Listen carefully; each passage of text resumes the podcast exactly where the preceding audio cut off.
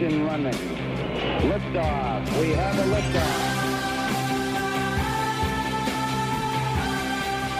Hello and welcome. It's Erick Erickson from theresurgent.com trying to provide a greater explanation and information on what is actually going on in the Georgia election race because so much of the national media is getting it wrong. And I, am just dumbfounded. The Associated Press is not calling the race. It's as if they have bought into the spin by the Abrams campaign. So, right now, we're in a situation where Brian Kemp still has a margin of victory in excess of 50,000 votes. The Abrams campaign uh, looks like they picked up about 2,500 provisional ballots in Gwinnett and DeKalb County, Democratic strongholds in the state, uh, last night, and they still need roughly 20,000 some odd votes to get into a runoff. I am told by reporters at the Atlanta Journal Constitution that they think when all is said and done, uh, Abrams would need about 18,000 votes now to get into a runoff, given some of the updated totals that have come in from overnight. Still, how many ballots are outstanding? Well, according to local and state officials, there are only 8,000 votes outstanding, which means she can't even reach the threshold for a runoff in the state of, or a recall, or a recount in the state of Georgia. So what what is going on here? Well, the Abrams campaign has lists of people that they say were uh, their ballots were screwed up, they were denied ballots, their provisional ballots were rejected. Here's what's going on. The Abrams campaign encouraged people to vote by provisional balloting. And because of the provisional balloting that uh, people went through, the Abrams campaign believes that those provisional ballots should be counted. However, what we're finding, for example, Fulton County, uh, which is Atlanta proper, Fulton County had 3,700 provisional ballots. They rejected 1,600 of the 3,700 provisional ballots for primarily two reasons. One is a person was not registered to vote in that county or registered to vote at all. And the other is the person failed to return to show their voter ID by Friday at 5:30 p.m. Now, I want to play you some audio from my radio program. We had a lady call last night who claimed to have been a, a, voter registration worker for the Abrams campaign. Now, the reason that I'm treating her with credibility, we did not verify it. Uh, you do need to know that going into this. The reason I'm treating this as credible is because she is telling me on the phone on my radio program last night exactly what other Democrats have been saying the Abrams campaign did. Her story very much mirrors what Democrats are complaining about behind the scenes, what the Abrams uh, campaign did. Essentially, they overwhelmed the system with people requesting provisional ballots and are now complaining that the system was overwhelmed with provisional ballots. Listen to this phone call. So I have to throw this out there. I'm a registered independent, so I can go whichever way the wind blows, depending right. on what day it is and what I hear. um, however, I was offered an opportunity to work for the Abrams campaign. And now looking back at it, it was a very bad decision because, you know, we lied to people. We were lied to. Um, you know, when people questioned their abilities to vote. Um, we were explicitly told in training you tell them to cast a provisional ballot with a receipt, nothing else. Uh huh. Nothing else. Um, yeah, you, you know, know so now, this, uh, Abby, let me just tell you, um, for, for, those who think you're you're some sort of Kemp supporter who's just calling in and say this, I've heard this from from Democrats and Republicans that the Abrams campaign was actively encouraging people to ask for provisional ballots.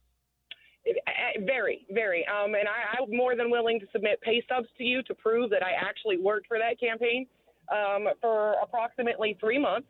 Um, and you know, I, I'm all about change. And, and and if you're not happy with something, you know, you work from the ground up and and you, you go from there. Mm-hmm. If you're not happy with your, your your federal government, you start at your city level, your county level, and then you go to your state and you start making changes that way. Mm-hmm. Um, there are some things that I'm disappointed in um, at my age of 36. Um, However, you know, I really wasn't into politics up until probably five years, six years ago. Right. Um, and then I realized what power I did hold as a voter. Um, and then, you know, me being a registered independent, so like I said, I can go whichever way the wind blows that day, whatever just kind of flips that trigger or that switch, uh-huh. and I can just do whatever I want to do.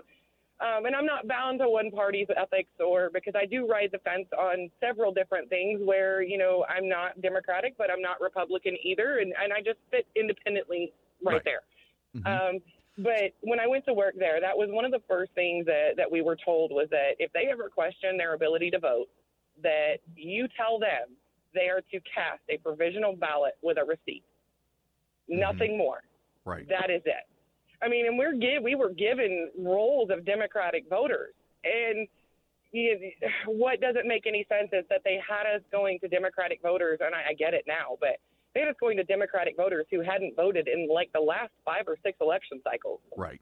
So if they haven't voted in the last five or six election cycles, I don't think they're going to vote now. However, this is what they were instructing them to do. Mhm. And then when it came to absentee ballots, they were telling blind people or elderly that were hard of seeing how to fill those ballots out. And that is not okay. Right. That is not okay. Um, that is not the integrity of democracy that we fought for back in 1776. You know, Yeah. um, and to me, that just kind of it kind of spoils the whole situation of now you want to come back and say, oh, this isn't fair. That Right. not fair. Yeah, after mean, o- overwhelming the system. Yeah, yeah, like, Abby, I got to let you go there. Thanks very much for the phone call. That was Abby. Now, I have every reason to believe she was telling the truth, and, and the reason why is because Democrats and Republicans, both, as I mentioned to her, have been telling me the Abrams campaign was doing this. They've been saying for a while this was part of the Abrams campaign strategy to overwhelm the system, get people to vote provisional ballot, and, and give people a grievance. This is why, for example, her campaign for months has been saying that the Kemp campaign was messing up the voter registration list, which isn't true. The Secretary of State's office does not actually tamper with or do anything with voter registration lists. Uh, they leave it up to local counties during election years in Georgia. That's been so badly misreported by the national media. It is a local elections issue during even numbered years, it is a state issue during odd numbered years. But the Abrams campaign, by overwhelming the system with provisional ballots and absentee ballots, could then say, look, there are all sorts of problems. And they've been working on shaping a media narrative to influence judges and, and the public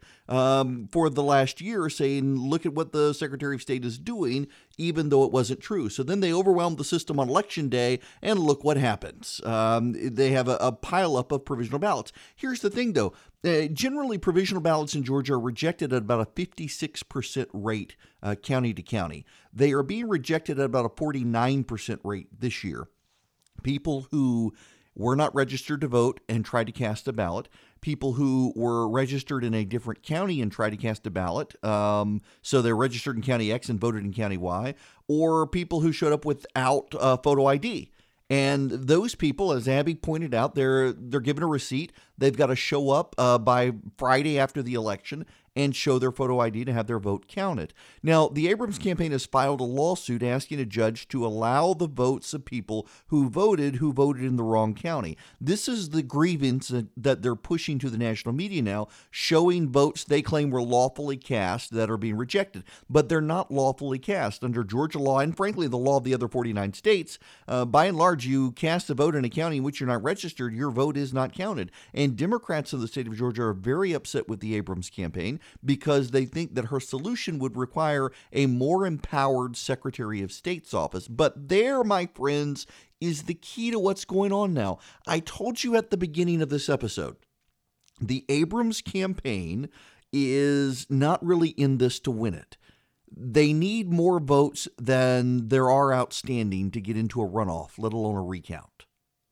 And they're not going to do it, and they know it, despite all of their grievances.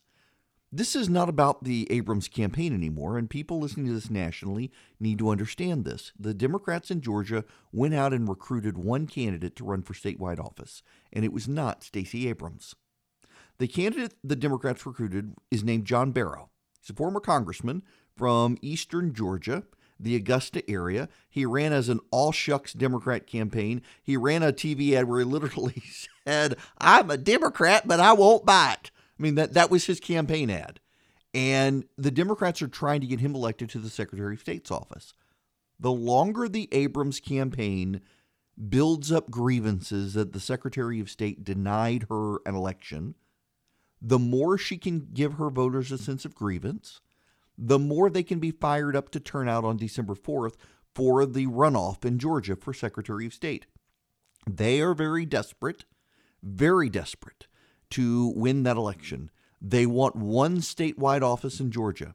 They are facing a Republican named Brad Raffensperger, whose campaign was largely Metro Atlanta exclusive.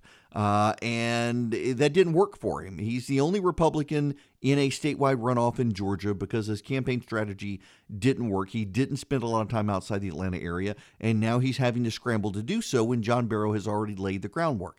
So the Democrats are trying to keep their voters inflamed, which is one reason, by the way, the Republican rhetoric is being so heated in Georgia, is they are also trying to keep people inflamed with the idea that the Democrats are trying to steal the election.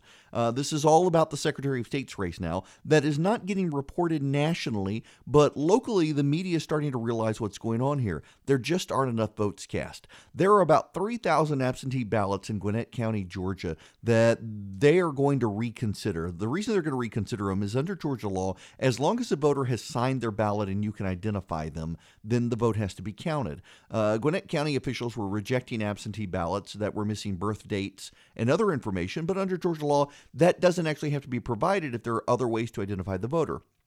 So they're going back through those 3,000 votes to see if they can count any of those absentee ballots. If you're charitable and you give 100% of those 3,000 votes to Stacey Abrams, you've got to look at the remaining outstanding provisional ballots in Georgia. There are about 8,000. Now, there's a federal judge who has ordered Georgia to go back through and look at all the provisional ballots to see if any more can be counted that were rejected, but she's not actually ordering them to count them. She's just telling them to go back through and see and then notify the voters whether or not their ballots were rejected or accepted, which under Georgia law they've got to do. Just normally Normally, they do that after certification. The judge is ordering to them to do that before certification.